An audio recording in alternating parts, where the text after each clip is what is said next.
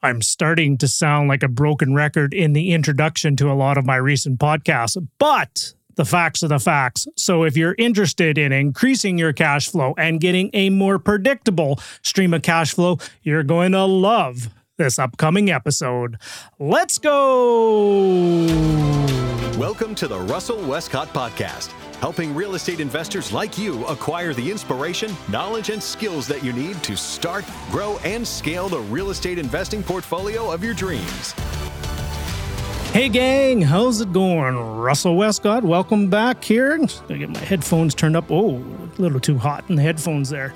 Yeah, I got to monitor the audio, make sure it's sounding uh, sounding crisp, and uh, you know, just really just on point here. So I always I take a lot of pride and attention to the uh, to the quality of the podcast, and you know what I, I hope it comes across to you about the amount of work and time and effort that goes into recording one of these.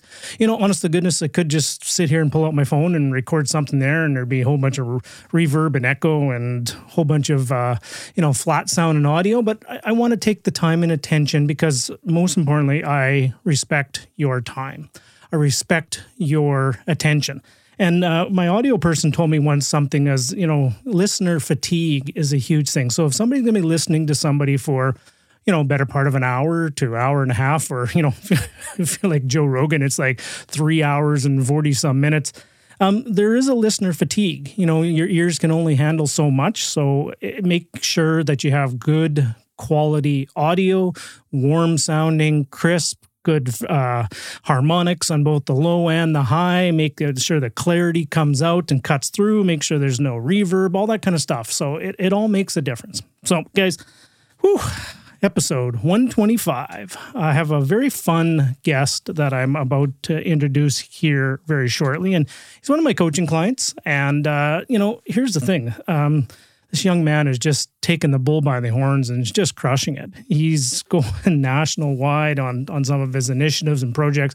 And uh, this was an opportunity for us to catch up. We hadn't, honestly, we hadn't talked for a few months. And uh, and, uh, you know, I was just blown away by what he's done and what the actions he's taken and what the work that we did. We set the foundation for better part of almost two years. And then he's just taken this up to a completely new echelon. So I'm just so proud of the work that he's doing and, and just such an amazing, wonderful um, young man, resource, amazing father. Everything he's puts his mind to, everything he touches is uh, is just you know turn into gold in many respects. But don't get me wrong, there was a lot of there are always a lot of hiccups, a lot of challenges, a lot of trials and tribulations, hardships, and some lonely nights, and some you know those things of pulling your hair out. About what the heck am I doing in this whole game of real estate? Okay, so today we're going to dive headfirst into the wonderful world of rent to own, rent to own investing. Now, for some of you, you might be sitting there, you may have heard this concept before, and maybe you've even dabbled in it, or maybe you've even contemplated maybe doing a, a rent to own transaction. I'm going to introduce you to somebody who does this full time, who is a full time expert in the rent to own. This is the, the, one thing he picked up on. So actually, he does two things. He does rent owns and he also does conversions of multifamily properties. Now, um, because now he's in the business full time, he probably can focus on those two. But you know, uh, that was one of the hard things when we were working together was just getting him to focus. Um, honest to goodness, the giddy up as you will listen in this episode the giddy up is there. As a matter of fact i had to many times go whoa down pony here let's let's time out. You know i think there's an old analogy of the young bull and the old bull at the top on the top of a hill looking down over a field of you know I, am not going to get into that analogy, but if you know the analogy, you know where I'm. I was going with that. But that was one of the things I had to make sure I did with Zach was to really help him on just making sure that he didn't uh, combust on all his action. Like he's he truly is shoot first, ask questions later,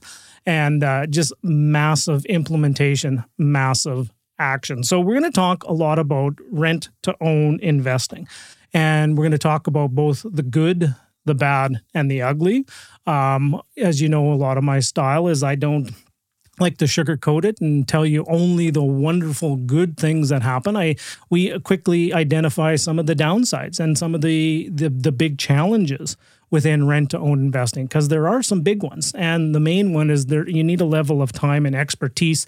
And the big one is you really have to go through an awful lot of people. Like I think we did the analogy is through a hundred leads of people that are interested in rent to own, you might get one or two. So do you have the processes? the systems, the time, and the patience to wade through a hundred plus applicants or a hundred plus people interested to only get one or two. Um, that's one of the things we dive headfirst into this one as well. Now, cash flow on rent own investing is really good. It's significant. However, there are some downsides on the back end and the exit, which Zach and I talk about. And uh, we talk a lot about um, the process um, we really went deep into this. We we started at the beginning, and Zach walked me through the process from A to Z, soup to nuts. You know, whatever analogy you want to do, we went in great detail. Now, here's the thing: with a detailed, deep strategy like rent own investing, as much and as much detail as we went into, there is so much more that we could cover. And Zach and I made a commitment to to dive into some more training for you if it's of interest. So if you are interested in maybe learning a little bit more about rent to own investments, maybe you're interested in jumping into one of these rent to own opportunities uh, and and have somebody else do all the work for you, um, by all means, let me know. There'll be a link in the show notes below to um, to hit me up and send me an email. And if you are interested, I'll have a quick conversation with you. Then I'll connect you on with the appropriate people where you're at in the process if it's a fit for you. Okay, gang, um, before we do jump into this in depth conversation, like I mentioned earlier, Zach is one of my coaching clients, and I'm just so proud of all the work and time and energy and how he's just taken things 10x. Really, he's taken things, he's taken the work that we did and 10xed it. Now, if you're interested in getting a coach yourself, now this isn't for the faint of heart, and this is only for people that are really serious about this game of real estate. So, if you are serious about your financial future, and if you're serious about taking this game from a hobby into a profession, if you're serious about getting into the big leagues within real estate investor, I'd highly encourage you to check out and uh, invest into a coach. Now, I 100% am a coach, and I'm probably, you know, I'm going to toot my own horn here. I'm a very good coach. As a matter of fact, I'm a fantastic coach. And that comes from my clients. That comes from people that have uh, the results that people get. And and you know what? We're getting the results on a day to day basis. Now, I'm going to share a quick analogy with you about the power, or maybe m- more so my coaching style. Okay, and it's going to come from you know the the context of a story. So here's the story let's say you're sitting there and you're struggling and you're floundering. You have goals, you have dreams, you have aspirations, and you're maybe just feeling a little bit stuck and you don't know how to get there. And and you've you've fallen down the proverbial well. You're at the bottom of the well, you're all by yourself, and you're just stuck. I'm stuck at the bottom of the well. I don't know what to do. How do I get out from the bottom of this well? You know, and then all of a sudden people come by that offer you help, right? Maybe the first person that comes by might be a parent. Maybe mom is looking over the top. You're at the bottom of the well. Mom's going, Oh, you're stuck at the bottom of the well. Here, let me send you down a hug and you're at the bottom of the well going, well, th- gee, thanks, mom. Always love a hug, but hug ain't going to get me out of this bottom of this well. Okay. Then maybe the next person that comes by is a teacher. Maybe somebody who has taught you, or you, or you read a book, an author, and uh, they come by, and this this teacher comes by, and they say, "Oh, well, I see you're at the bottom of the well. Here, let me throw you down a book to read." And you're sitting there going, "Well, gee, thanks. Um, appreciate the book. This ain't helping me get out from the bottom of the well. I'm stuck. A book ain't going to get me out unless I got a hundred of these things. I can stack them up and then I can climb out. Then maybe the next person that comes by is a doctor, and that doctor comes by, oh, here, let me write you a prescription for something, and they throw it down to the bottom of the well. And you're going, geez, thanks, doc. Uh, you know, I, I don't need a prescription. I need to get out from the bottom of the well. I'm just stuck. Or maybe the final person that comes by is maybe your spiritual advisor, maybe someone from your church or a pastor or a clergy member, and they're saying, yes, I see you're at the bottom of the well. Oh dear let me send you a prayer. We will pray for you to get out from the bottom of this well. And, and, you're going, you're still stuck at the bottom of the well. And you're going, well, that prayer, thank you, appreciate it, but that ain't helping me. I need to get out from the bottom of the well. So all of a sudden now, coach comes along. Your coach comes along and the coach looks down there. Oh dear, you got yourself into a pickle. You're at the bottom of the well. All of a sudden, the coach, and this is my style, I will jump in the well with you. I will jump to the bottom of the well where you're stuck and I will meet you at your level. I will go right down to the bottom of the well with you. And on the surface, you may be saying, well, geez, uh, that's kind of terrible. No, we're both stuck here at the bottom of the well. But here's what I would share with you as your coach is now that I'm at the bottom of the well with you, as I put your arm, arm around you, and I'd say, look, I've been here before. I know what you're up against. And more importantly, I know how to get out. Let's do the work. So that's the kind of coach that I am. So if you're feeling stuck, you're maybe feeling a little trapped, you're maybe feeling that you have this desire and passion that you want more, that you want to create more, but you just don't know what to do. You don't know the next steps, and you need somebody alongside you who's been where you're at, who will jump down to the bottom of the well with you and show you the path to get out. Okay, gang. So if you are interested in booking a consultation to see if coaching is right for you, this is an investment. This isn't something that's free. This isn't something you will get on a podcast or a YouTube channel. This is something that it's a one on one, in depth relationship that you have with another person at the bottom of the well with you that has been there before you and is going to show you how to get out how to get unstuck, how to help you accomplish your goals. So if you're interested in some coaching, by all means, hit me up. There will be a link in the show notes below. Um, and uh, hit that up, and we'll have a consultation and see if it's right for you. Okay, gang, with all that being said, um, let's just dive right into today's episode. Today's episode is all about rent to own investing, getting a more predictable stream of cash flow for your real estate investing business. With all that being said, let's just get after it.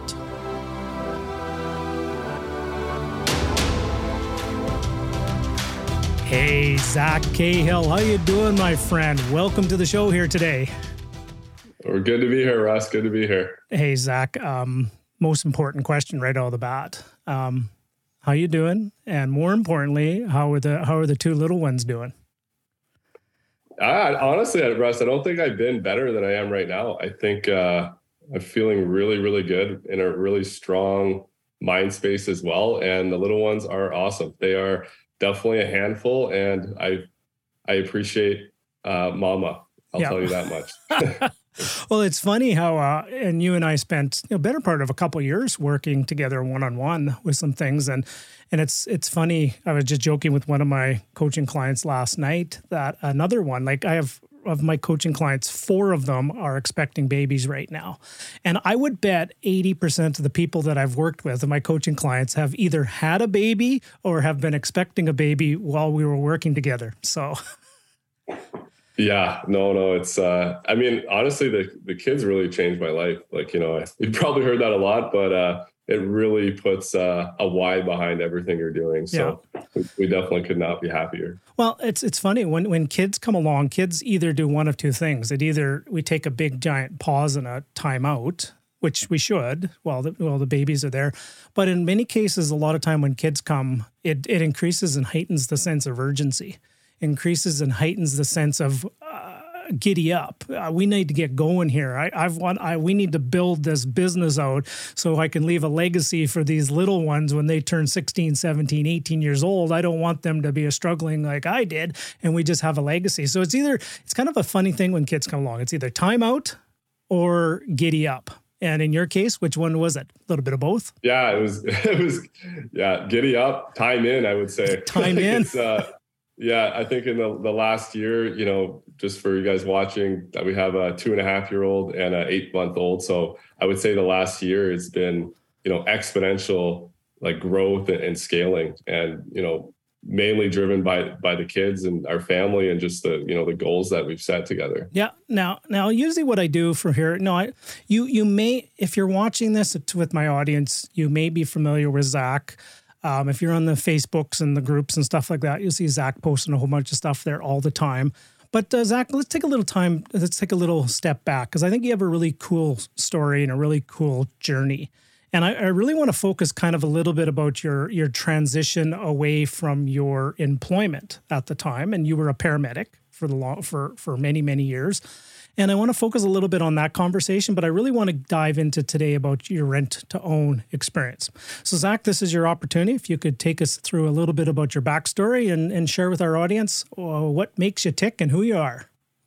Yeah, no, I appreciate it. So, uh, so for those of you don't guys don't know, just a little bit of backstory about myself. I didn't really know anything about real estate growing up and, and going through college, and I picked the profession uh, paramedicine just because you know it was exciting. You know, like I was kind of like the adrenaline junkie type. Um, you know, no sales experience, no real estate experience, and just kind of went through went through school in London, Ontario, and ended up graduating as a paramedic. And again, for those of you don't know, it's it's a very challenging profession, not only in the profession but also to get a job. so I had made a list of all the different paramedic, you know, agencies out there, services out there, all across Ontario, and just started sending my resumes out. And you know, it's a long testing process. Like you know, you do interviews and physical testing, written testing uh, scenario interviews, and you know it's it's quite a hefty bill just kind of getting out of school and then having to spend money to go to all these different cities. And lo and behold, I ended up getting a call from Espanola, which I don't even know where that was, to be quite honest. I had to look it up on, on the map, and it turns out it was around an hour from Sudbury. uh, ended up going up there with my dad, did some testing, and you know, within a couple weeks, I was ended up being hired as a paramedic. So moved up there, stayed in a, a little room rental with a, a, few other guys while I left my fiance back home. Uh, this was 2015, 2016, so so definitely pre-kids, and ended up spending the first year in the paramedic industry just saying yes to everything, right? Accepting all the shifts, doing all the grunt work, you know, getting calls at four in the morning, you know, driving a couple hours to go to shifts, and it, it paid off because 12 months later I was offered a full-time position you know, which definitely does not happen too often. And Catch 22, my, my full time position was in a little town called Foleyet, which has which had like a, around 150 population. And I guess everything happens for a reason because that's kind of what got me into the real estate. My my paramedic partner, he had a triplex in Timmins, which wasn't too far from Foleyet, about an hour or so.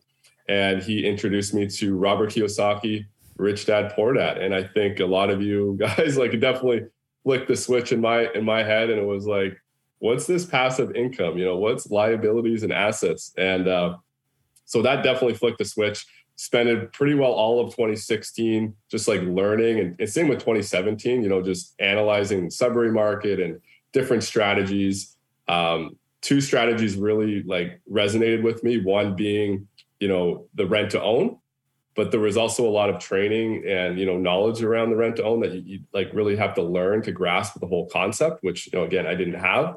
And the other one being a multifamily be able to buy something and you know add value to it right and so we ended up my fiance and i ended up purchasing our first property in sudbury in, in 2017 which was a, a six unit apartment that we turned into seven units and it was terrifying buying it and we basically paused our wedding and just invested all the money into real estate.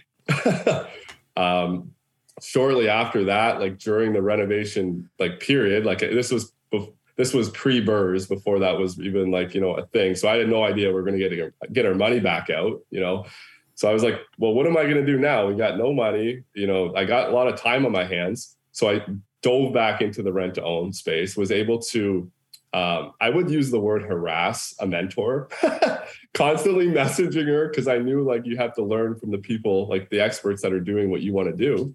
So I, I, pretty well like you know messaged her every couple weeks for probably four to six months. I'm not gonna lie, and eventually she finally took me on. Uh, she actually taught the creative class for Robert himself, you know, the creative financing class, and was able to kind of get the inside scoop on rent owns and how to do them successfully. So that was uh, end of 2017 and then 2018 we started uh, the rent live own business which has you know significantly grown um, you know a couple deals were done in 2018 working with my brother and then my mother. So obviously i felt comfortable in the strategy when i'm you know putting together deals like with with family members. And then shortly after had uh, my first JV partner, and actually that was kind of around the time where you know I started connecting with you, Russell, because I really needed to you know expand how I'm gonna you know work with these outside investors, right? How to find them, how to raise capital from people that aren't in your A or B circle. Yep. So Wow. just like yeah, Now- that's, that's so so sorry for jumping over there for a second. Yeah. Um, I, I, you know, it's funny. We worked together for almost two years, and I keep forgetting how young you are still, right? and that uh, you've been in. You haven't, you know, your your journey does not start like twenty plus years ago. Your journey is is only like five six years into it. Um, so let's fast forward to today, Zach, if you don't mind. And I do want to fill one piece of the pie in between, and that's potentially how you transitioned away from. I take it you're no longer a full time paramedic. Is that correct? yeah, no, that, that's definitely correct. Okay. So So what uh, is I mean, what, there, what is your portfolio? Oh, sorry, I didn't mean to jump in there again. What does your portfolio look like today after these five years of doing this? Yeah. So today, uh, I am the CEO and manager of six real estate companies. We're doing, we have over 50 rent to own projects. Uh, we're in four different provinces as well using the rent to own strategy. Uh, I have a multifamily portfolio of around 80, 90 units. We're actually just working on a 30 unit transaction right now. Um, still doing property management and also have a, a little wholesaling division going on for, for finding off market properties. So, Wow. So so for those of you at home, I know you rattled that off pretty quick. So we're we're talking upwards of 150 plus transactions now over over the course of you know five years, give or take. yeah, yeah, no, definitely easily. and So- and I know you. Uh, that's and I know how ambitious and how driven and how you always aim higher. I have a feeling you're just getting started. Is it- Would that be a fair assessment, Zach? Yes, we're we're just getting started. Definitely.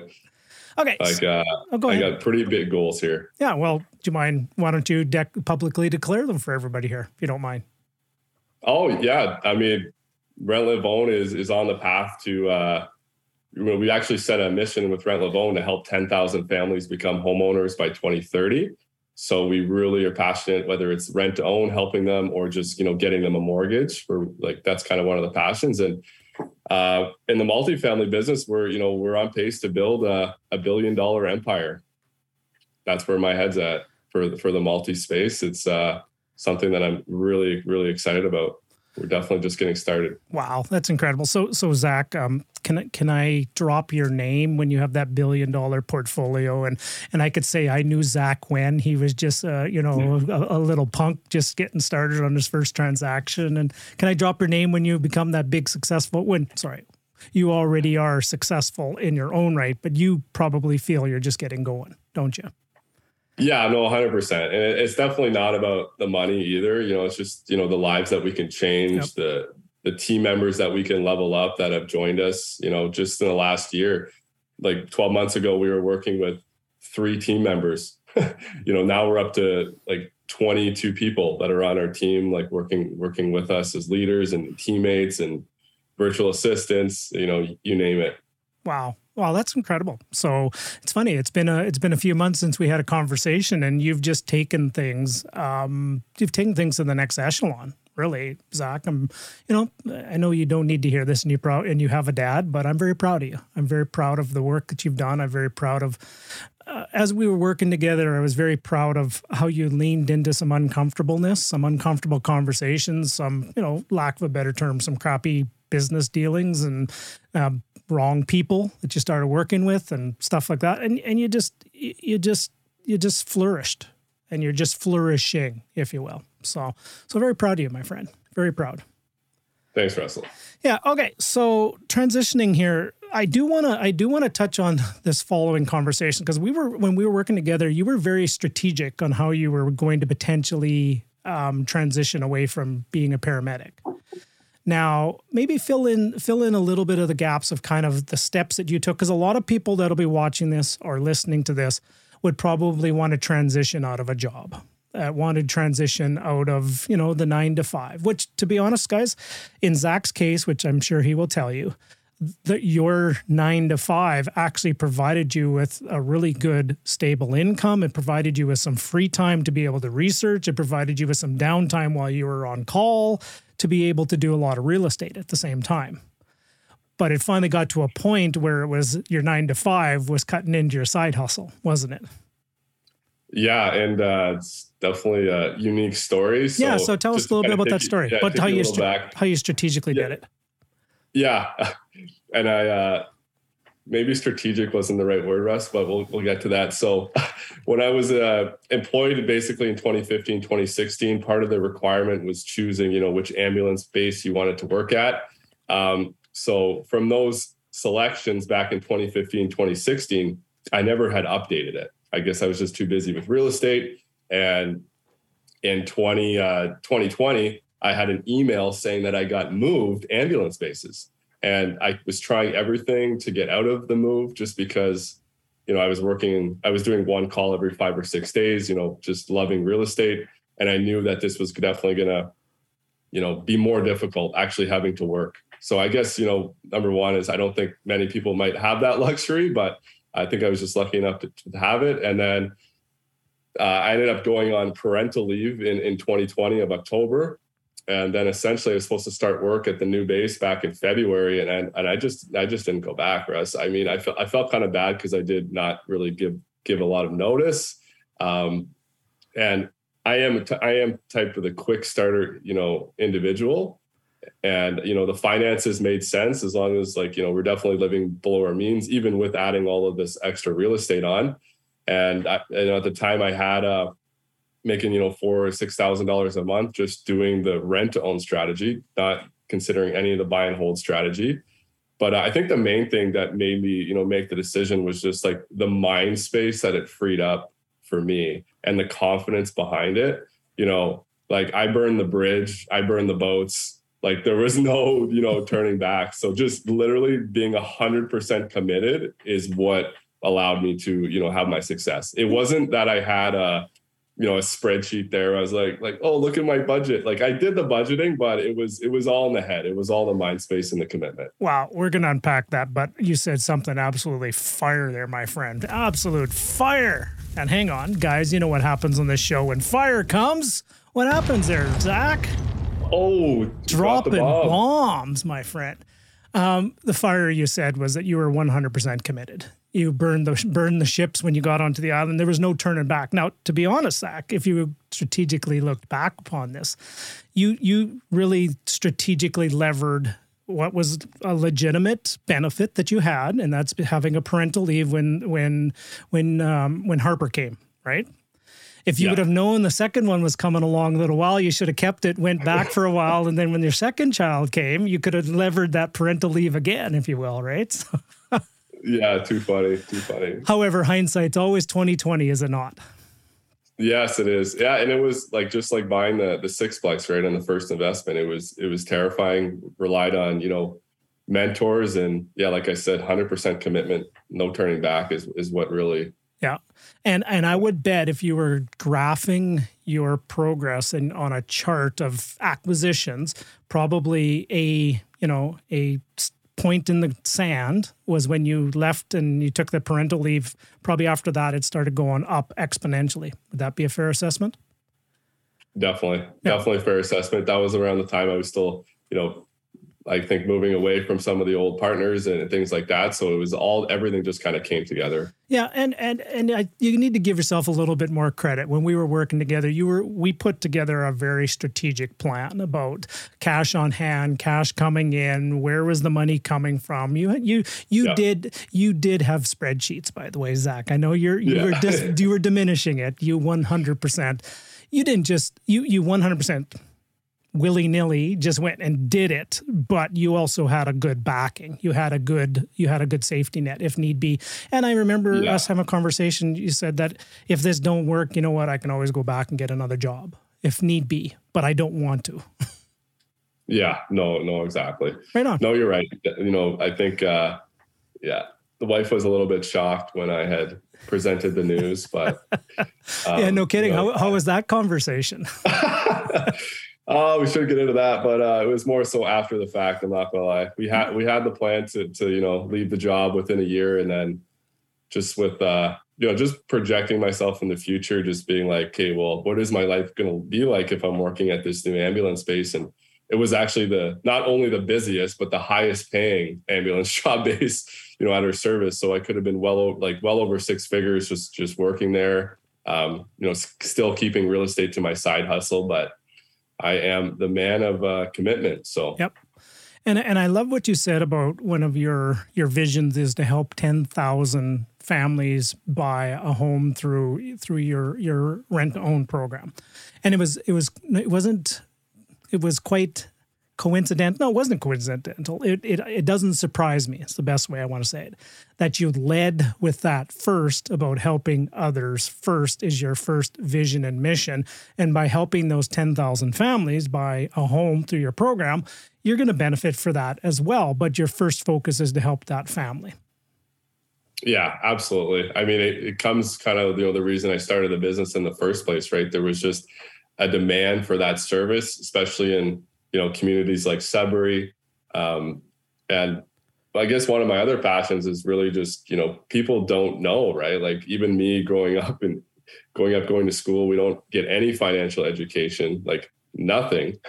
yep. Uh, so to be able to kind of share that with others and help them, you know, get into home ownership I know the, you know, Robert Kiyosaki is, you know, home is a liability, but to be honest, it's actually been the number one way Canadians have built their wealth is through home ownership. So just to being able to help people get into a home, stop renting, have something that's theirs, and then provide the, you know, ongoing support, financial support. You know, we have a, a family now who might end up being one of our investors, right? And and know like what other better way to help someone on a rent to own and then have that family buy a house for somebody else right so boy. Hang on. There we go. Little applause. Little smattering, a voiceless round of indifference there. yeah. Um, so, so Zach, that's awesome. Um, now, I think this is a, a, good time. What I wanted to do is I wanted to pivot the conversation into your model of rent to own, and I think that uh, it's a fantastic business model as an investor and also as a you know the the operator of the business and getting good cash flow out of it plus somebody who wants to be a passive investor in plus it's also helping others out at the same time. So what what drew you? First of all let me let me ask a better question. Um, what is rent to own? For somebody you know some of my audience will be very veteran and will know all about this and we'll go quickly through this.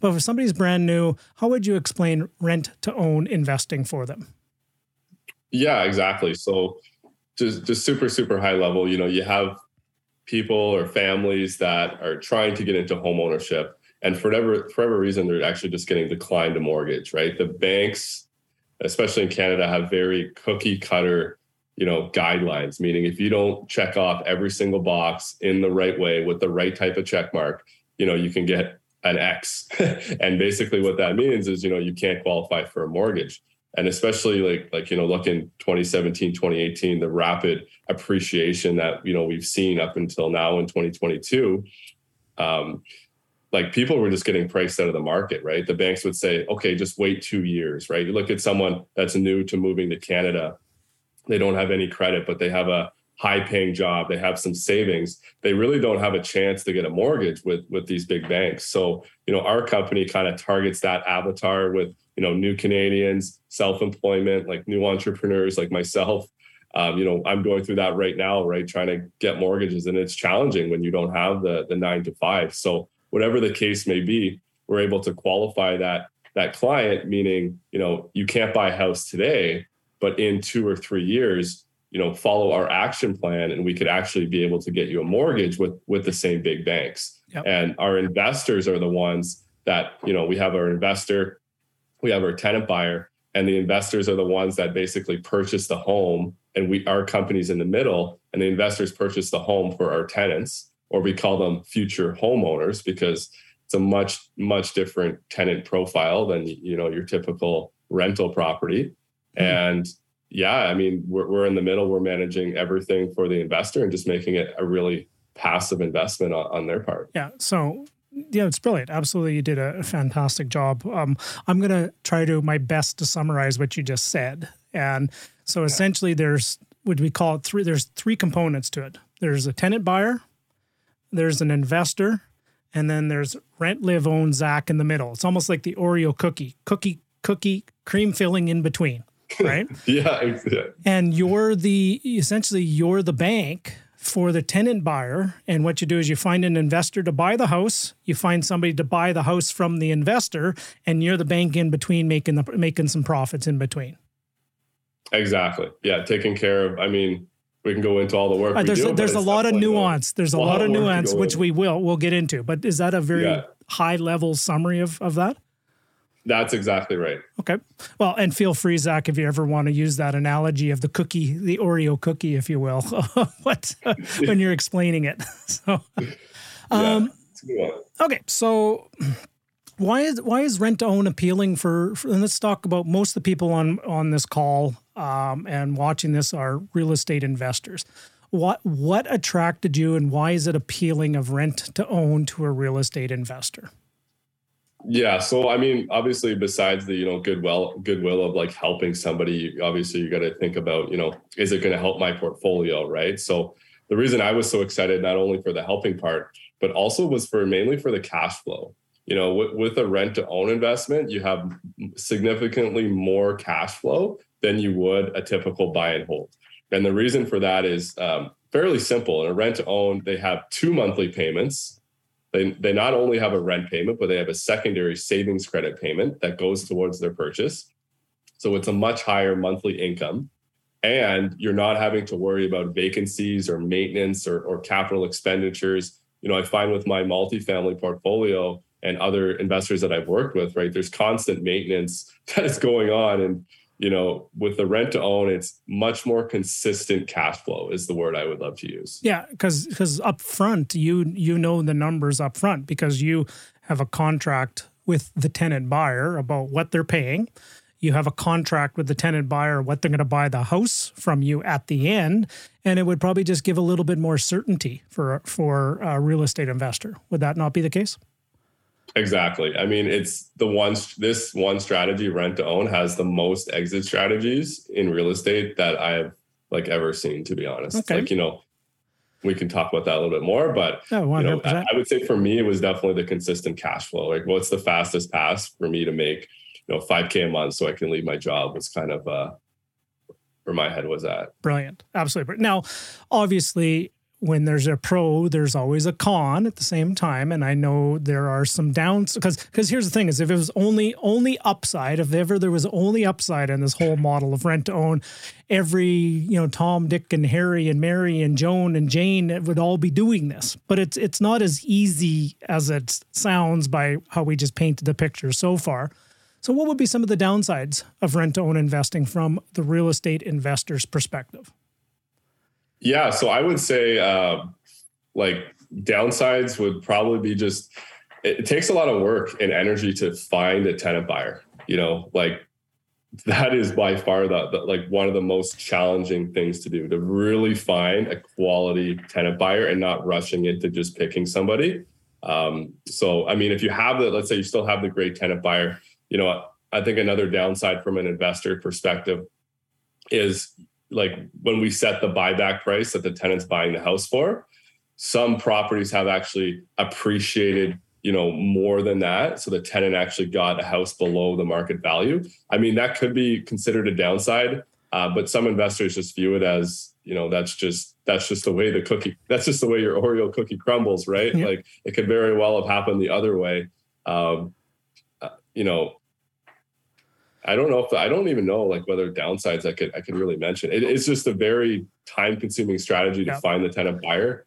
Um, Well, you you've been in it so deep, and you know, let's put this way: you eat, ble- eat, breathe, and bleed rent own. So it's like, you know, guys, I'm here to tell you is is the time commitment that Zach talked about. It, don't underestimate that. It is it is a very steep executional curve in order to get up to build out a process to be able to have a flow of rent to own tenants coming through. And that's what we're going to dive into because you're an absolute brilliant at your attracting them. And then most importantly more important than attracting is the qualification of the rent to own buyers. Um, the other thing a little bit is um, for a downside that I think is um you're you're you're you have to churn you have to churn a lot of properties. Like for example, you put a lot of time and effort into something and you get it and you only have it for 2 years and then and the tenant buyer buys it out from you and they get a whole bunch of equity, which is great, which is what you want. But then you gotta you gotta keep doing it and you gotta keep feeding it. It's it, you can't just sit there and set it and forget it like you have probably on your multifamily properties. Yeah, no, that's a great point, Russ. And I think from you know from a business like owner in, in rent to own that you know definitely makes sense. So we have to have a consistent flow of tenant buyers always coming through our doors right? Because it's only like russ said like a two to typically two to four year contract. And then you know you lost your your income free profit from that property. Uh, you know for investors looking in like what we've done is usually there's also always like lead time for when the actual buyout's taking place. So our preference is also to work with repeat investors, obviously. Yep. so, you know, they typically get first priority so that their money isn't sitting, right? We close a deal, we can get them into another one if that's the strategy that yep. they would like to use. Well, we're going to, I got a question here I'm going to ask it, but we're going to definitely jump back in a, I'm going to come back in a second here, but but just kind of to c- close the loop. So let's go back to the Oreo cookie analogy of you have the tenant buyers. Now, what's in it for them? Pretty straightforward. They come in, they buy a property at one price, they have a contract to buy a property the other, and in between they have a contract of how they potentially can buy it, and you're financing it. Okay. On the other side, you have an investor, the other uh, cookie, chocolate cookie on the other side. You have the investor. So the investor comes in, they put up and qualify for financing, they put their down payment, they essentially own the property. Okay. Now, what kind of what does the investor typically get? Do they get all the equity upside? Do they get the mortgage pay down? What does the investor get for their transaction when they come and buy one of these properties? Or do they just get a fixed return on their money? Yeah, great, great question, Russ. So the investor, how we actually structure a deal is the investor is a hundred percent owner of the asset. Right. Okay. So the investor is able to benefit from first way the investor is going to make money is the monthly cash flow, right? Which we talked about you know, typically in Sudbury, our deals are 500 to a thousand dollars, right? Um, so that that's going to be paid for them every single month. They're also betting it. Second is from the mortgage paydown. You know, they start with you know X mortgage, and through the duration of the three years, they're able to pay down the mortgage every single year. And the last option, like the third, uh, the third way they make money is through appreciation, right? So if we're buying a house today for three hundred thousand dollars, we set the appreciation, um, you know, over three years at five percent a year. So the investors also exit to like when the house sells back to the tenant, they're getting that appreciation. So to even simplify it first, they get cash flow and then they get the profit from the sale, from the pay down and the appreciation. Right. So essentially, they the investor will essentially they be an owner. They are the owner, and they will get all the profit centers of an owner, except the one uh, the the appreciation number is fixed from the beginning, right? So that's just one. But that's Correct. the good news is you can I bet you could sit there and you could pinpoint an ROI number to an investor and you could be within decimal points at the end of it of what it's going to turn out. Like you with very clarity, crystal clear clarity, you can tell an investor what's in it for them. Okay?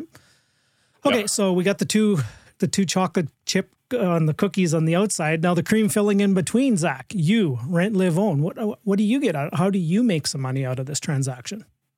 Yeah, no, of course. So I mean, it, like we always refer to this as the win-win-win, right? So everyone's going to win. Uh, rent, live. Again, we get paid in three ways, just like the investor. So we have a, an upfront fee that is paid to us um, by the investor. Now, typically, it's actually just paid from the tenant buyer's down payment. So it's not like you're ever really having to invest more money to pay our fee. Uh, we could touch on that if you needed to. And then we also get paid to do a monthly management fee. This is like more of a not a property management fee, but just kind of a flat rate fee. Uh, this is paid to us every single month, and that's so that we can. I would say the other really, really crucial thing about the rent to own is the follow up process with the tenant buyer right? So we have the credit counseling, the financial training happening between us and the tenant buyer. And we also do all of the property inspections and also the accounting for the whole deal. So that's what that monthly fee covers. And it's the same fee, rather if it's a $200,000 property or a $600,000 property, you know, we're doing the same amount of work. And then we also, Rent Own would get a buyout fee at the end of the, when the deal comes to fruition um, only if the tenant buyer, you know, has purchased the house, though. Okay. So that's only paid if it's successful, of course. Okay, so let's go back again one more time. I'm very visual, and guys, if you're yeah. listening this on podcast, I'm moving my arms all around and I'm doing things with my hands. And if we were at a table having a beer, I'd have beer mug here, beer mug here, and explain it with salt and pepper shakers. So, tenant buyer gets in favorable financing. Um, where they maybe can't qualify, they get a property at a set price, they know their exit price investor comes in, buys the house, no fuss, no muss. They don't have to do all the work of finding the tenant buyer. They qualify for the financing. They do that, and they get um, they get the mortgage paydown, they get the cash flow, and they get the appreciation. Zach in the middle with Rent Live Own, um, in order to find that tenant buyer and all that work you do, you charge uh, uh, essentially an acquisition fee, you charge a monthly maintenance fee, and then you charge a uh, disposal fee at the end, and that's how you make your money. That'd be a exactly. Woo. Spend better than me. Oh am I a good? Am I a good student, Zach? You're you're, you're a good teacher. You're a good trainer. You're teaching me well here, right? So. Hey, everybody. Hope you're enjoying today's exciting and inspiring conversation. Dalia Barsoum is back from Streetwise Mortgages to share a tip with you about the differences and some of the common misconceptions of financing, some of the differences between residential and commercial financing. You're going to love this tip. Take it away, Dalia. I'm Dalia, founder of Streetwise Mortgages, and in today's episode, I would like to share with you some of the common misconceptions about financing. We're going to talk about value today. And let's start with value in residential financing. To determine the loan amount you qualify for in the residential world, when you're buying one to four units, the lenders look at your ability to carry the mortgage personally based on your personal income and income from your rental portfolio. They will also take into consideration the appraised value of the property along with what you purchased it for if it's a purchase. Say you're purchasing a property for 500,000 and the appraised value comes in at 700,000. That's a fantastic deal. Traditional lenders will lend on the lower of the two numbers. Remember that. In this case, what you purchased the property for, which is the 500,000. A private lender, however, may be willing to lend on the 700,000.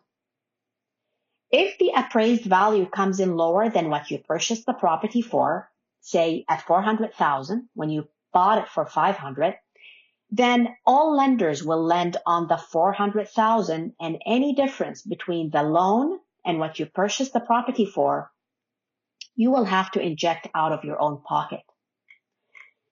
Let's now shift gears towards the value in the commercial space. And when I talk about commercial space, I'm referring to commercial properties, multifamily properties, uh, mixed use properties, um, and properties with five or more units.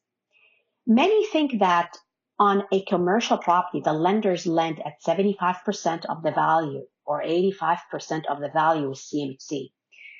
Well, this is partially true, but let me explain. To determine the loan amount you qualify for on a commercial property, the lenders will look at the property's net operating income, not your personal income. And they'll take into consideration the appraised value of the property along with what you've purchased it for if we're talking about a purchase.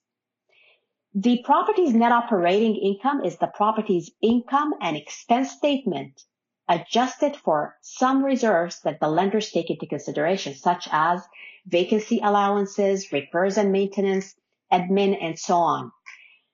We have developed a sheet called the debt coverage sheet that auto calculates the reserves that the lenders will take into consideration. So you don't have to figure this out yourself. To download a copy, you can go to streetwisemortgages.com forward slash toolkit. Based on the NOI or the net operating income, the lenders determine how much debt the property can carry. This is called the debt coverage. I've actually put together a one hour complimentary webinar to explain the concept of the debt coverage, how the lenders calculate it, and how that impacts the loan amount. You can request a copy of that webinar by emailing us at info at streetwisemortgages.com. Now, the loan amount determined by the debt coverage will play a huge role into the final approval. So let's take a look at an example. Say you you are purchasing a 12 units apartment building that is valued at $3 million based on the appraisal. And you're buying it for 3.1 million.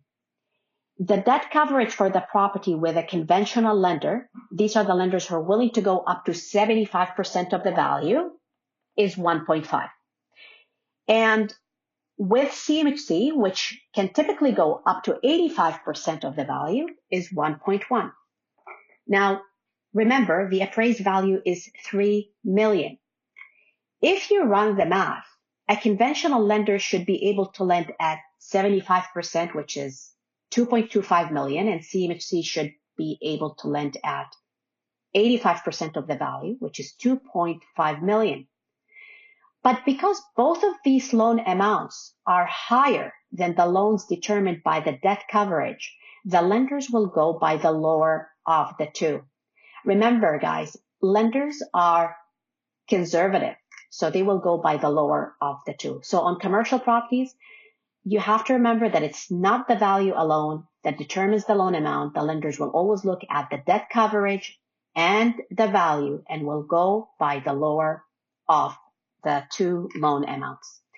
In the next episode, I will cover other financing misconceptions. Until then, if you are looking for guidance with your residential or commercial portfolio, have a challenging situation, or would like a second opinion, reach out to my team at info at streetwisemortgages.com and we would be happy to assist. Cheers to your success. Yeah, no, exactly. So, guys, you know, we're here with Zach Cahill with Rent Live and he's just dropping the fire for everybody here. And always, man, bomb after bomb. Wee. Woo. It's getting hot in here, brother. Getting hot. okay, so so let's, you know, I, I'm a I'm a big fan of um of taking of solving problems, and that's I believe is the the the definition of an entrepreneur is a professional problem solver. Now, for you, Zach, the biggest thing and the biggest challenge that you mentioned was to attract tenant buyers and qualify tenant buyers. Isn't that like almost the bane of your existence? That's probably the one thing that stops people from really getting into this business. Would you would you say that's a fair assessment? Yeah, absolutely. And I mean with what we've seen in the, you know, the market as well in the last few months, right? That's also played a big impact to our to our business and how we had to adapt to. Yeah. So well, here's the thing is everybody listening to this, like really what's not to love about rent to own? Greater cash flow, certainty, tenant buyer. Everything is just, it sounds wonderful, doesn't it? And everybody's probably going, yeah, I want to do rent to own. And then all of a sudden now there's one big giant a red flag about attracting tenant profile, attracting a, a tenant buyer, qualifying the tenant buyer. But here's the beautiful thing: the way you built your model, Zach, is you can you can actually invest into a rent to own property, have a professional like Zach do all the work for you. You qualify for the financing, you put the down payment down, and you get all the benefits of it with none of the work. So how, how is that for for solving problems for real estate investors, Zach? Hmm? Yeah, no. Now, I, I know what people are probably saying next is Zach, are you look, uh, you know, here's my next question. Are you looking for investors, my friend, right now? Yeah, of course. We're, we're definitely always looking to uh, build our, our pool of investors. And we do it in a pretty neat way. Like we don't do, you know, the typical first come, first serve or anything like that. We like to have a nice onboarding process for both the investor and the tenant buyer and allows that for, you know, you being able to pick a tenant buyer or tenant buyer or also like a financial pro forma that also aligns with your goals, right? Because we did touch on, you know, high cash flow, but there are some deals that obviously have less and, you know, higher ROI. So we do have a kind of a slower onboarding process so that we can make sure that we're getting you into a deal that suits your goals as yep, an investor. 100%. And and guys, if you are watching and listening to this, if you're interested in get a hold of Zach or interested in getting finding out this process is for you in the show notes and in the description below on the YouTube video, there will be a link where you can just reach out to Zach to see if this is a fit for you. But I highly encourage it. Like, honest to goodness, like, seriously, own a rent to property, get all the benefits of an owner without having to do a lot of the work. And most of the fees and things that get paid to Zach come out of cash flow, come, come out of profits, and come out of tenant deposits. So I'm trying, Zach, I'm trying to think of why wouldn't somebody want to do this?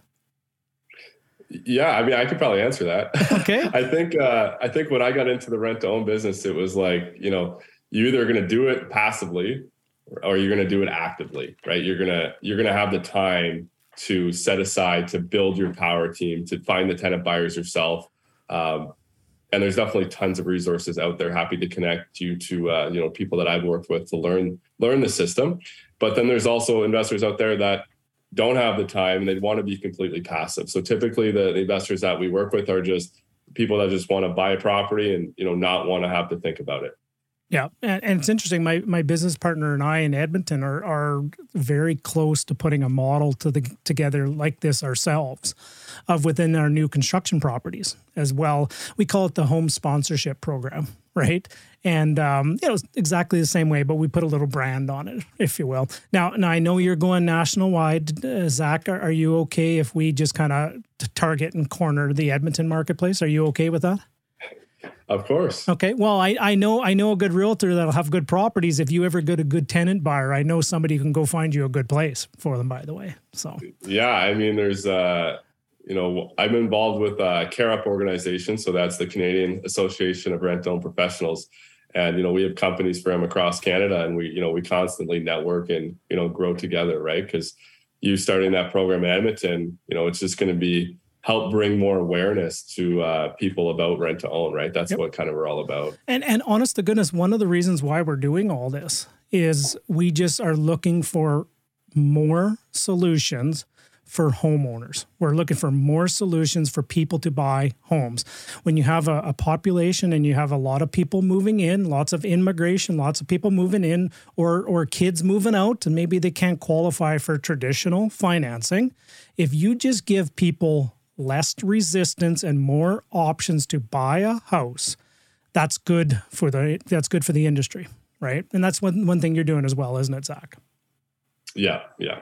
Very cool. Very cool. Okay, so let, us let's, let's pivot the conversation here. So here's what I want to pivot this towards. Um, okay, we've talked about a little bit about the passive side. So guys, if you're interested in being maybe on the passive side of a business like this, there'll be some information below. By all means, hit it up, check us out, see what see what it's all about. But now there's most of the people might be a do it yourselfer, right? That maybe want to just learn some of the ins and outs of the doing it of yourself.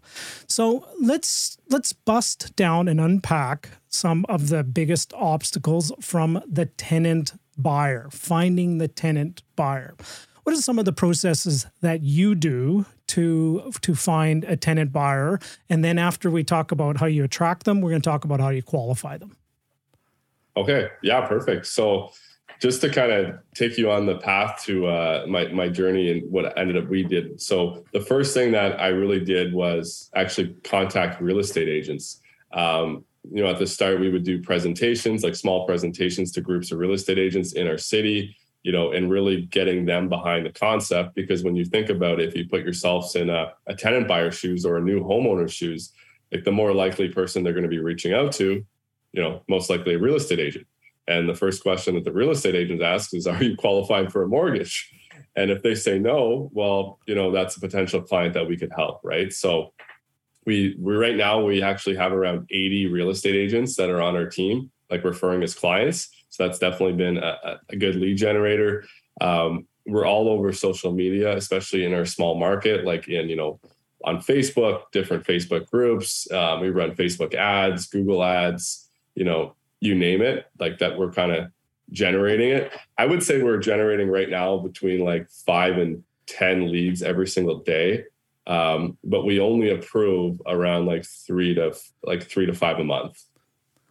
Hmm, okay, so, so five it, to ten a day. So let's let's call it you're you're generating two hundred, give or take two hundred leads a month, and you're qualifying. What'd you say, three to five? Yeah, so you're you're only most are at one percent, I would say. About like probably yeah, so, maybe a little bit more than one percent.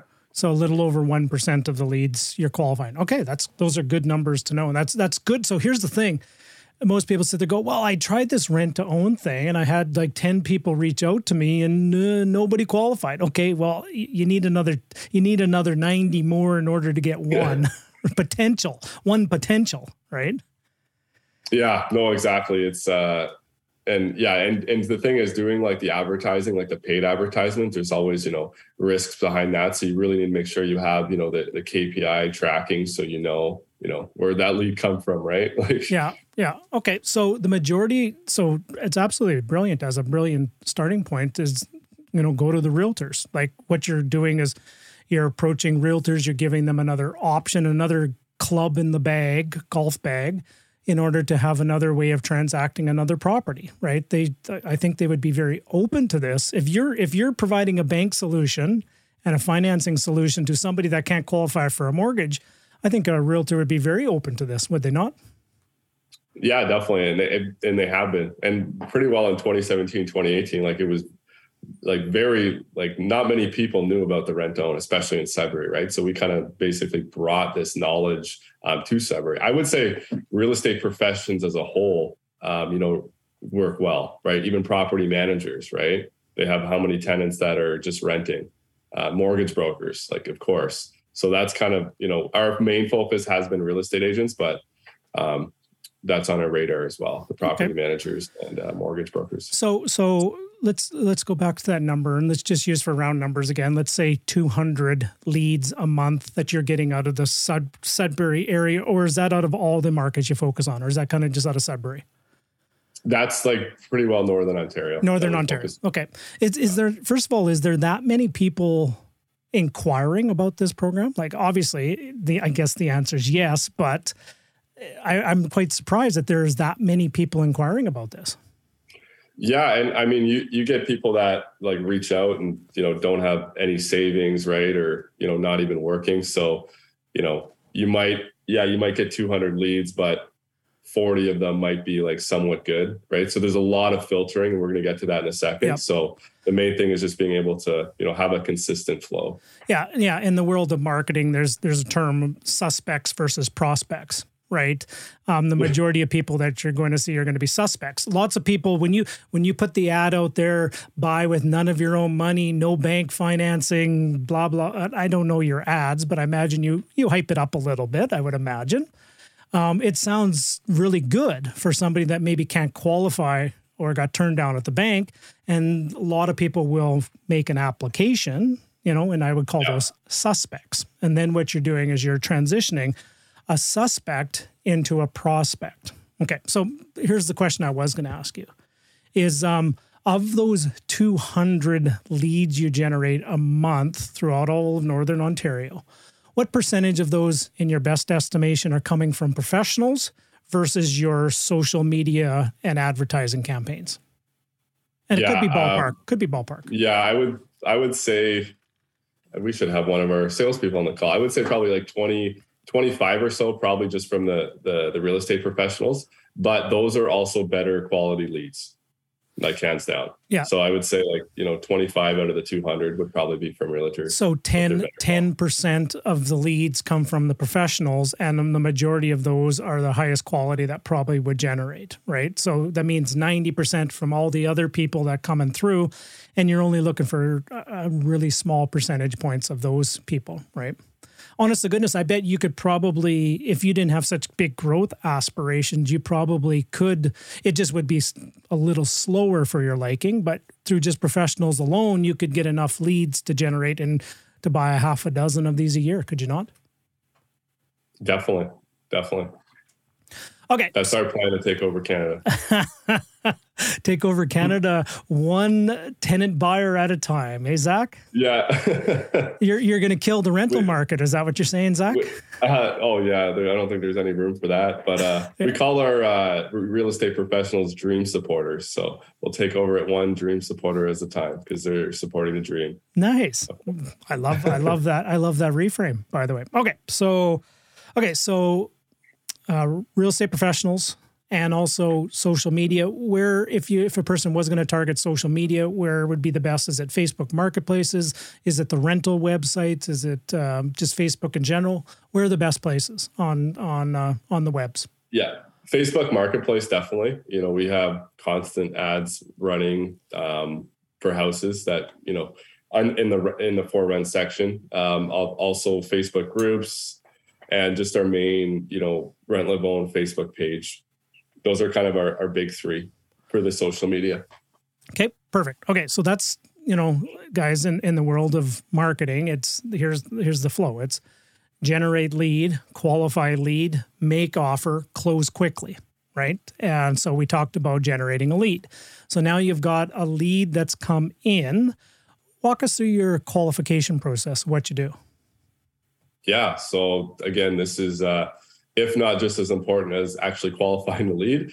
And the first thing that you know we've implemented is just a simple survey, so that whether it's a dream supporter giving us a client or a social media ad or organic social media, they're all going to the same survey that asks uh, like a series of questions. And we we did used to start out with like a short survey, which would get us even more applicants. But as you're aware, you know Oh, perfect. Is that on? Is this on your? Um, for guys yeah, on pod. It. it. This makes for difficult podcasting, but on audio. Only, yeah. But I'm pulling. I just pulled up Zach's website here, and uh, first thing I pulled up here, there's this big giant chat with Rent Live Own down here. Walk us through your website on how how people would. So I would imagine all your advertising, everything points to rev, rentliveown.ca. Now, one of the things I'm going to tell everybody is here, this is one of the, the best uh, rent own websites I've seen out there. And I know it's been modeled off a lot of really good good ones out there, but you have a couple cool things that is unique that you've done, and this is one of the best. So someone comes to your website, what do they typically do from here? Yeah, I mean, hopefully hit apply now. I think that's what we always want. Um, so I am right scared, Zach. I'm scared to hit this because you probably have the cookies all set here, and I'm going to start getting targeted with all these uh, with all these things. yeah, you will. yeah, you will. That I mean, that's really important as a marketer to have the, the retargeting because you know typically we're making you know how many touch points? Like 17 20 touch points before someone's gonna you know yep. end up buying anything especially a, a house right? So uh, you know get to the website. There is a video of myself like talking kind of more about our program. Um, lots of call to actions as you see like lots of different apply nows. Yeah there's um, like really seven of them on the on the homepage here right yeah, least. I do. I do appreciate the uh, the compliment on the website. I uh, honestly like.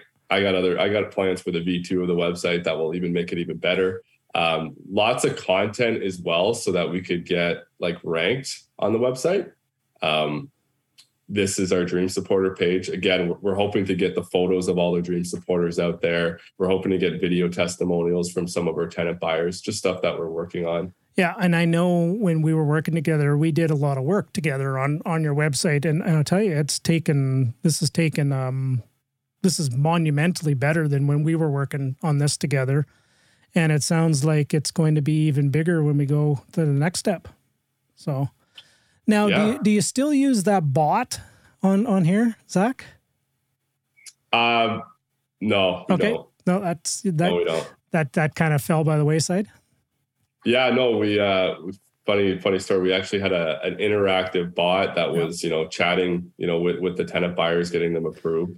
Um, I definitely do think there's still something there, but yeah. we uh we kind of t- we kind of went back a notch and kind of made everything really simple. Yep. Um, because something that I've learned is just you know you really got to have the foundation in order to scale. Right. Growth is growth only takes you so far. Like you're going to put a card on top of a card on top of a card eventually it's just going to come crashing down. So we're right. still kind of building that foundation. Perfect. Okay, so someone comes to your website, they probably won't hit a you, you you want them to hit apply as soon as they land there, but they probably won't. They'll scroll, they'll watch videos, they'll read, they'll read, they'll park it, they'll come back, they'll come back, they'll come back, and then finally after you retarget them like 17 times and they keep seeing it, you know what? I'm going to go back and then they hit the apply now button and then they go through a short questionnaire um, what kind of questions are on that is on that questionnaire, Zach?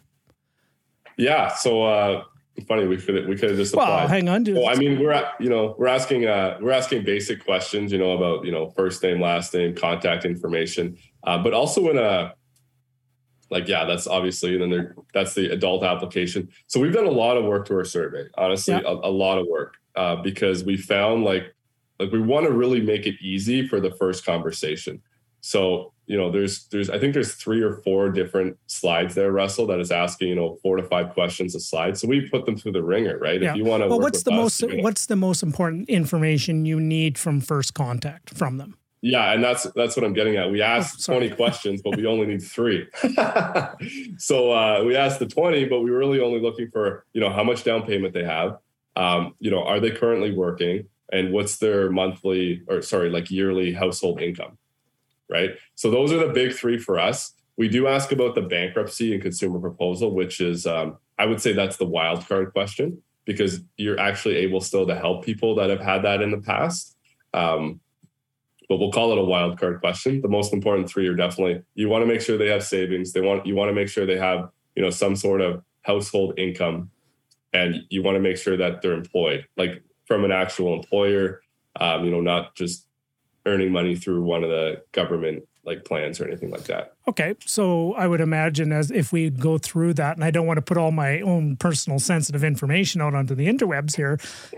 I would imagine those questions are pretty early up in the process and of, of you doing that. And then I would imagine every time they have to click to the next set, you probably capture it. It captures that information. Even though if they abandon the survey, you still got it and you can follow up with them. I would imagine. Um, yeah. And if you don't have that, quickly implement that as soon as possible. right. And then and then here's the other test I would have as a marketer of doing that. I would also find out how deep the person goes into the survey as well. The deeper they go, the more motivation they have at the same time. Like if somebody just fills in first name, email, and last name, and then goes in and they put a question in, oh, I'll say this is stupid, and they abandon, uh, they're not motivated. But if somebody goes through all 20 questions, they're motivated. They really want to work with you. Okay, so yeah you get the information, you get the big three plus the wild card. Okay. Um, where does that go? What happens? What's the next step in the process? Yeah, so they get uh, immediately after they'll get followed up with just by an automated email.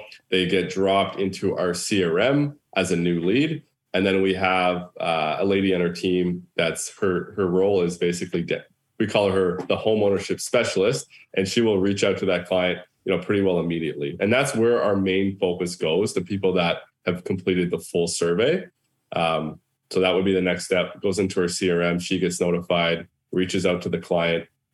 You know has that initial discovery call as we, we like to we like to call it that. Yeah Zach, you need to you need to brand if you're calling these people dream supporters and all that, you need to have names of dreams in there. The alpha team, the beta team, the theta team, the Mr. Sandman or Mrs. Sandman, which is the which is the the supervisor of this. Have them all like have it all around sleep and dream or something, right? The the Yeah, like, the, that's a great idea. The right? box spring team and the coil mattress. you know, today, today, this uh, this marketing message is brought to you by Russell Westcott, uh, bringing some fire himself once in a while. huh? Every so often, I can bring a bomb too, can't I? I love it. Okay, so person hits the form, they fill out the form, it goes to your CRM. Do you mind me asking what CRM you use? Um, yes, we use Go High Level. I don't oh, know if you're familiar with not, that one. I haven't heard not. that one. Um, it's gohighlevel.com, I would imagine.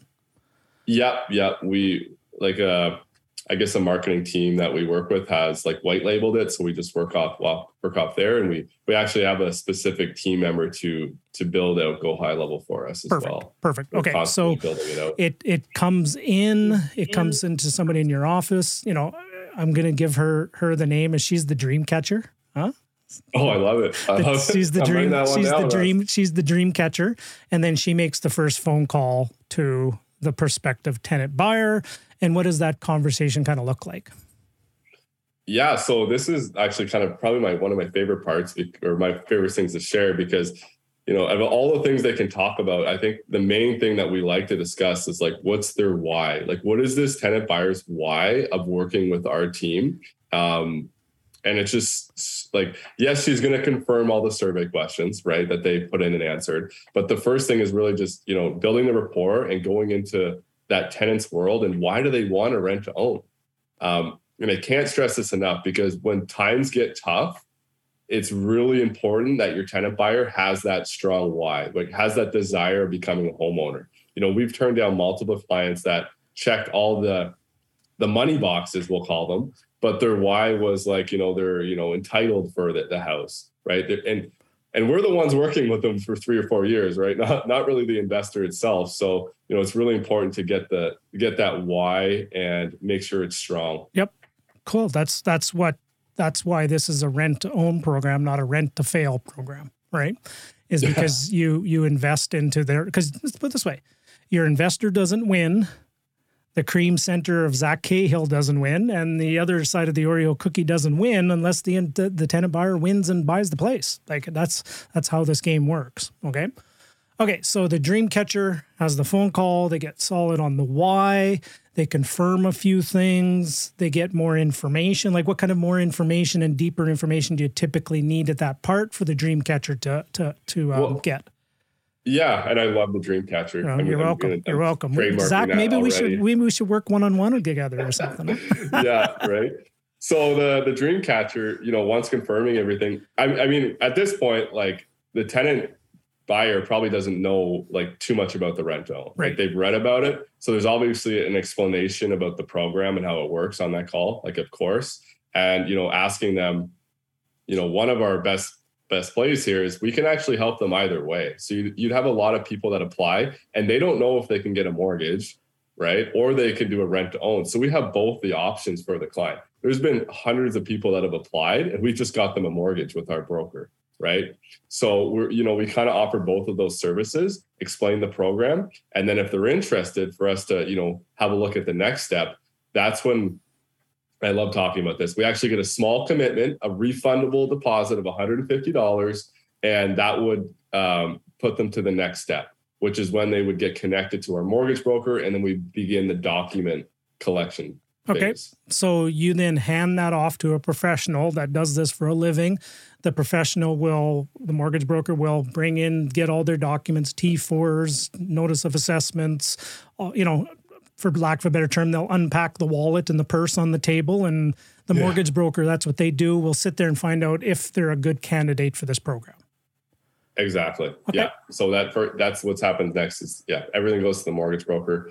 I mean, this is a challenge on, it, on itself, right? Getting people to send their their their information and, and things like that. So we get them to sign also something as well, uh, send a small deposit, and then off they go to the broker. Right. Nice. Okay. So let me just do a quick timeout here. And there's the dream maker. Maybe? The dream maker is the next part in the process. So, so gang, let's just do a quick recap. So, what what uh, Zach has been telling us is you get lots of leads. Let's call it 200 a month, and only two are coming through. That would be probably of any good quality.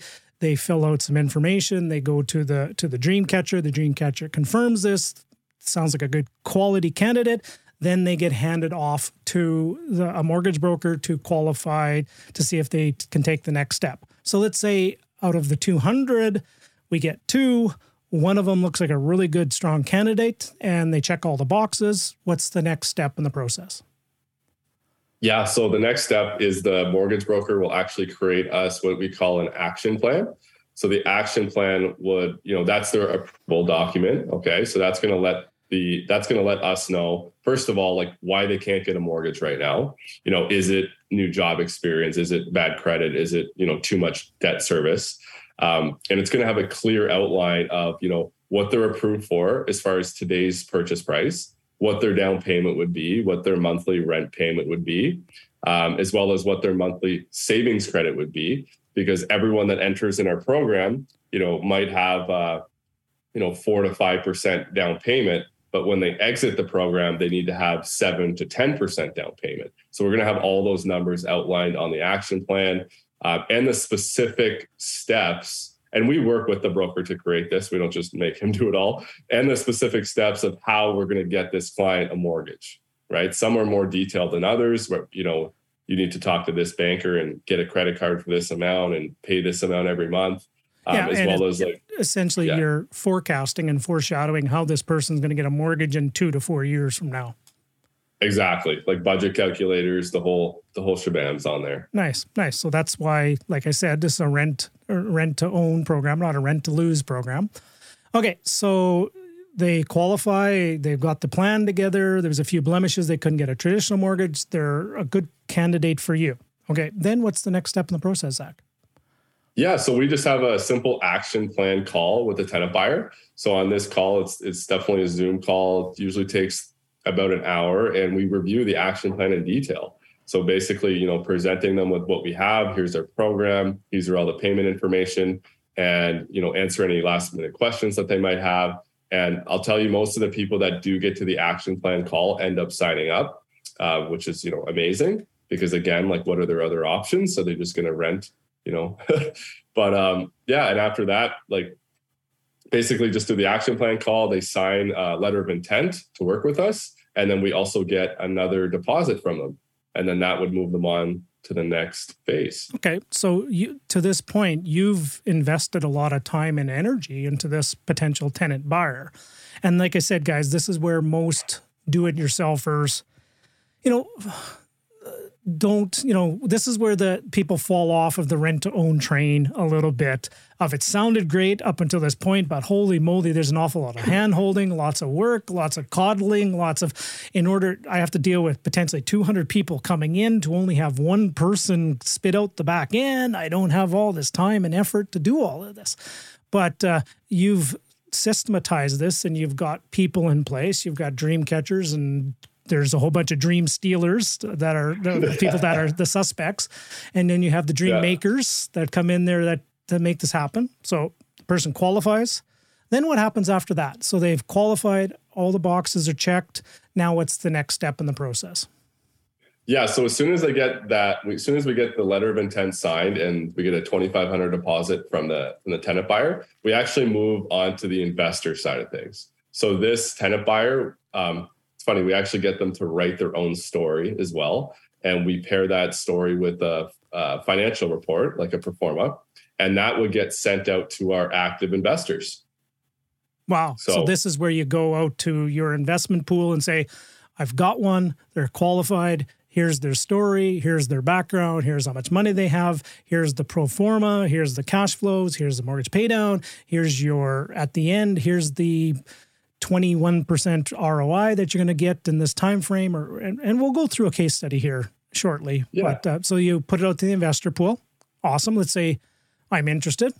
I send you a note back. Zach, I'm interested. What's the next step? well, Russ. So Oh, look at he's so, uh, he's, he's gonna close me cool here, things. everybody. Watch, watch. He's gonna Zach's gonna close me here. I yeah. better put my wallet and checkbook away. yeah, well, well, Russ. Unfortunately, that deal's already taken. but, uh, but uh, no, but for real. so for the investor side, we do actually on a similar process, but for the investor side, we also do have a letter of intent and we have a small deposit that we collect from the investor. And that would actually, you know, that's not done on the like we have an investor funnel as well, obviously. So just kind of skipping through that that funnel from when we actually get a letter of intent signed from the investor, we would add you to our exclusive investor list to receive live deals in order of who signed up first. And I right. think that's really important because it's something that I've probably changed since the last time we spoke, Russ, because you know, a couple years ago we were doing first come, first serve. And it's very unfair, it's very chaotic. So to really systematize it, we actually have a pool of approved investors who are already ready to go, already have you know an hour call with our team and know the full strategy inside and out and the investors have signed a letter of intent got it so once you're on that list that's that's who would receive the deal in basically whoever signed up first. And we would send you an email with all the information. We give you 24 hours 48 hours to to review everything ask us any questions. And you know if you're satisfied with that tenant buyer you just pop us an email back saying you know i'm good to go Okay. So so I have a feeling we're going to have to book another call just to go in depth into your whole investor process that you do as well.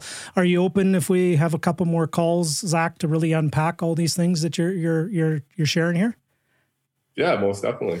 Yeah. Okay. So what I want to do is I do want to show everybody here is I actually have pulled up. Let me just grab it here for a second. Um, this is one of the, your investor sheets that uh, you sent to me just recently of a, of a deal two hundred ten thousand dollars. Zach, can you buy? Is that a house? And that's in Sudbury. Where is this? Oh, we got a good deal on this one, Russ. Is this still? Is this an active one? Uh, we unfortunately we had to move quick, so we did match an investor like the same day I had sent it to you. Okay. Uh, but like I said, we're you know we're putting together three to five a month that are are, are similar to this. So two hundred ten thousand is that in is that in Sudbury? It is. Yeah. I mean, this is obviously with the market change that we've uh, you know, we wouldn't be able to do this months ago. This right. was under asking. Um, house doesn't need much work either, and we have a, a great tenant buyer. Right. So somebody is coming in. If this was this is a sheet you would send out to your investment pool, you break it all down about what did this one, what did this tenant buyer have up This tenant buyer had a ten thousand dollar down payment. ten thousand dollar down payment. So that's a huge Yeah. benefit of rent to own is your tenant buyer coming in as a big giant down payment, right? Yep. Uh, land transfer tax, buyouts. And uh, we're, and we also are working on the the updated sheet as well because it's it doesn't it's not really uh, visual friendly, and we also include a, a written like pro forma out when it gets sent out. right, Um, right. But basically, yeah, this tenant had ten thousand dollars as a, a down payment to go towards the home. So the the basically the initial investor was bringing just over fifty two thousand dollars to the table as an initial investment. Yep. Now you are in this one. You're forecasting. Maybe I just can't see it quickly. Here is your forecasting that the investor would get, on this It's at end, the top. oh, the very top. Oh, Yeah. that I mean, right, the very man. Look at you. So it's an Yeah. annualized return of about seventeen percent from from this property. Exactly, and that's based on uh, five and a quarter mortgage rate. Wow. So about five point two five percent mortgage rate as well. Right, and you can do a little better than that right now if you need to, but you built in a little bit of a uh, little bit of uh, a pre um, a little buffer there as well. Oh, awesome, Exactly. awesome. Okay, so so I do want to be respectful for everybody's time, and I do have a call coming in here to be full transparency in probably about ten minutes. So. Okay. So, and I know everybody's going, Ross, you're just getting into the gold and the meat and potatoes of this. Uh, so we're, we're gonna we're not gonna wrap up compl- yet fully, but I want to make a commitment to teaching more of this. And Zach, are you open for us to have a few more of these conversations like this and really bust down and maybe even do a webinar together or do something together that we can break this down even further for people? Are you committed to that? Definitely, hundred percent. Okay. Okay. So, guys, I am 100% I'm going to commit to that as well. But, but be do before we do go. Um, so, if somebody is sitting here, Zach, I do have a couple questions I just want to wrap up with. If if somebody is sitting here and they're you know they're looking out in the marketplace and they're bummed out that the interest rates are going up a little bit and margins are getting a little tighter and you know maybe a value or two has dropped in certain markets in certain markets they've gone up uh, and they're just feeling a little bummed out and they're feeling a little stuck right now. What advice would you have for somebody if they came to you and you know your your your turn, the coach, you're going to be my coach. I'm Yeah. struggling, Zach, and I need a little bit of help. How do you? How can I get some help from you? How do we? How do you get me unstuck here with what's going on in the marketplace? Yeah, I, I think the first thing I would suggest for us is, uh, you know, turn off social media and turn off the news. I, I've just been noticing a lot of, you know, negative things going on in the news. And I think that's number one, to be honest. Um, the next thing is just to realize that over the next year, two, three years right now, it's going to be one of the, the largest wealth transfers in history. You know, the way things are going with the, the real estate market. Um, like there there's lots of deals to be made lots of people to be helped over these next two to three years. And just understand that fundamentally like in my opinion real estate is the best investment like on the planet just because of the simple supply and demand right? Like you know it's a long term game. You know interest rates goes up and goes down. We might be going into a winter right now um, which we can talk about some of the adjustments rent live owns made to even you know get through the winter right? Even to do rent to owns through in a market that's not appreciating like it was before. But just understand that it's just simple supply and demand right? And canada you know immigrants coming to canada every year there's still a housing crisis across the country. You know there are multiple different markets like you can be in and investing in and, and do well. Yeah. so i think for you russ like try to find a, you know an active partner that or, or or become that active partner yourself and you know put these deals together and get get creative with the deals that you're putting together Woo wee, brother. Woo wee. Getting sweaty in here, brother. And that's not just because it's 35 degrees outside. Woo, hang on. Woo. Uh, thank you for the for that, Zach. I needed that.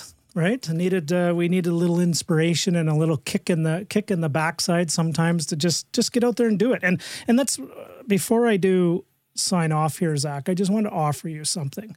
Um, you are one of the what I call the most um, the quickest implementer of anybody who I've ever met. When you say you're a fast start, you're not fast. You're you're late speed fast. It's like we talk about something and I give you an idea and I give you a thought process, and the next day I get a text message back and done.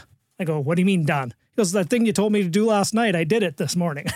I'm just like, wow, like you you just you're you're an instant implementer. You're not you're best the best way to say is you're you're fearless in many respects. You you you you jump in, you figure it out, and you have always a smile on your face and you always have a laugh as you're doing it.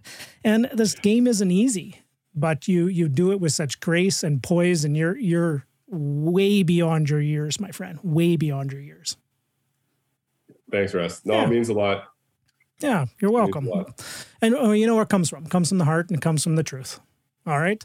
Okay, gang. Um, I am gonna have to. I, I'm 100. I, I guess apologies. We, we just dropped fire and bomb and bomb after bomb after bomb, and I'm sitting here. I'm gonna apologize that I have to cut this off at a minute and twenty.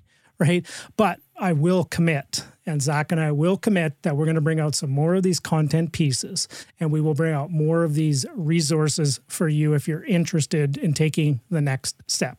So, Zach, if somebody is interested in contacting you, where's a good place for them to find you uh, on the social airwaves? Yeah, so uh, social media. I'm just oh look at that. You got my website right there, Russ. Right. So uh, you can pop me an email or contact me on social media. I definitely will will share the the links in in this description below. Um, and we're also uh, in the midst of launching my, my personalized website as well at zachcahill.com. So depending on when you're listening, that could also be live. Ah, the big Zach man. Get the power pose out there. So I expect to see all the dream catchers and dream supporters and all the, the branding around the dream. You can have different mattresses or something based upon the different houses.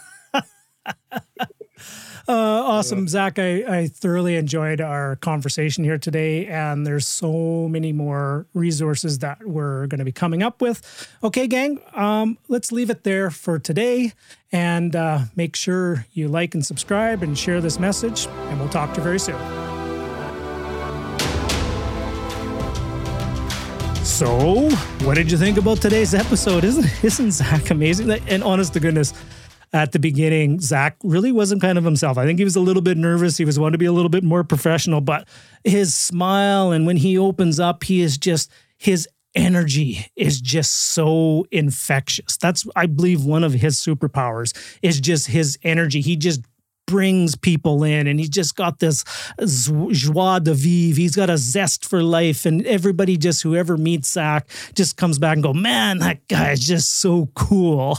And he is. I 100% agree. That's just what I love about Zach is he has this wonderful energy and uh, zest for life. Okay, so what did you take from this episode? Did you take um, maybe some of the steps that he shared on the rent to own? Maybe you liked the Oreo cookie analogy, and maybe you can use that analogy on how you explain it, how you do your business. Maybe you really like the opportunity on how you qualify people. Maybe you are looking at and go, geez, I love the rent to own. I love all the benefits, but I just ain't willing to put in the work to qualify that many people.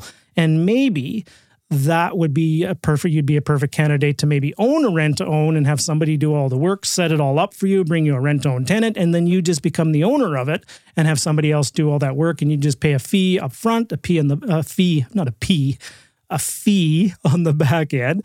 And then you also pay a monthly fee as well to have it all managed for you turnkey style Okay, so hope all that information helped. And like I said at the beginning, if you're interested in more information on rent own investing, let me know. Send me an email, send some whatever kind of Facebook post or whatever you like uh, comment on it and let us know that you'd like to see more. And I'll tap Zach on the shoulder and we'll just keep crushing out some more amazing content for you. Or maybe we'll put on a workshop or something.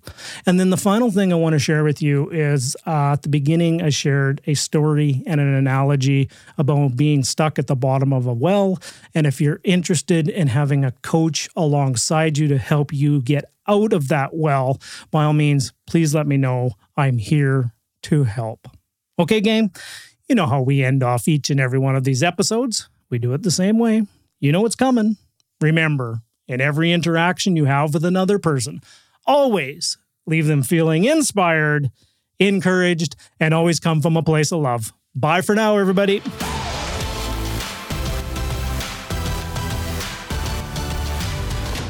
Thank you for listening to the Russell Westcott Podcast. Before you run off, could you do us one final favor? Wherever you're listening to this episode, we encourage you to leave a review, share with your friends, and subscribe so you can receive the latest episode to keep you feeling inspired and encouraged for the entire week. Visit www.russellwestcott.com for more information, support resources, and upcoming speaking engagements near you. Bye for now.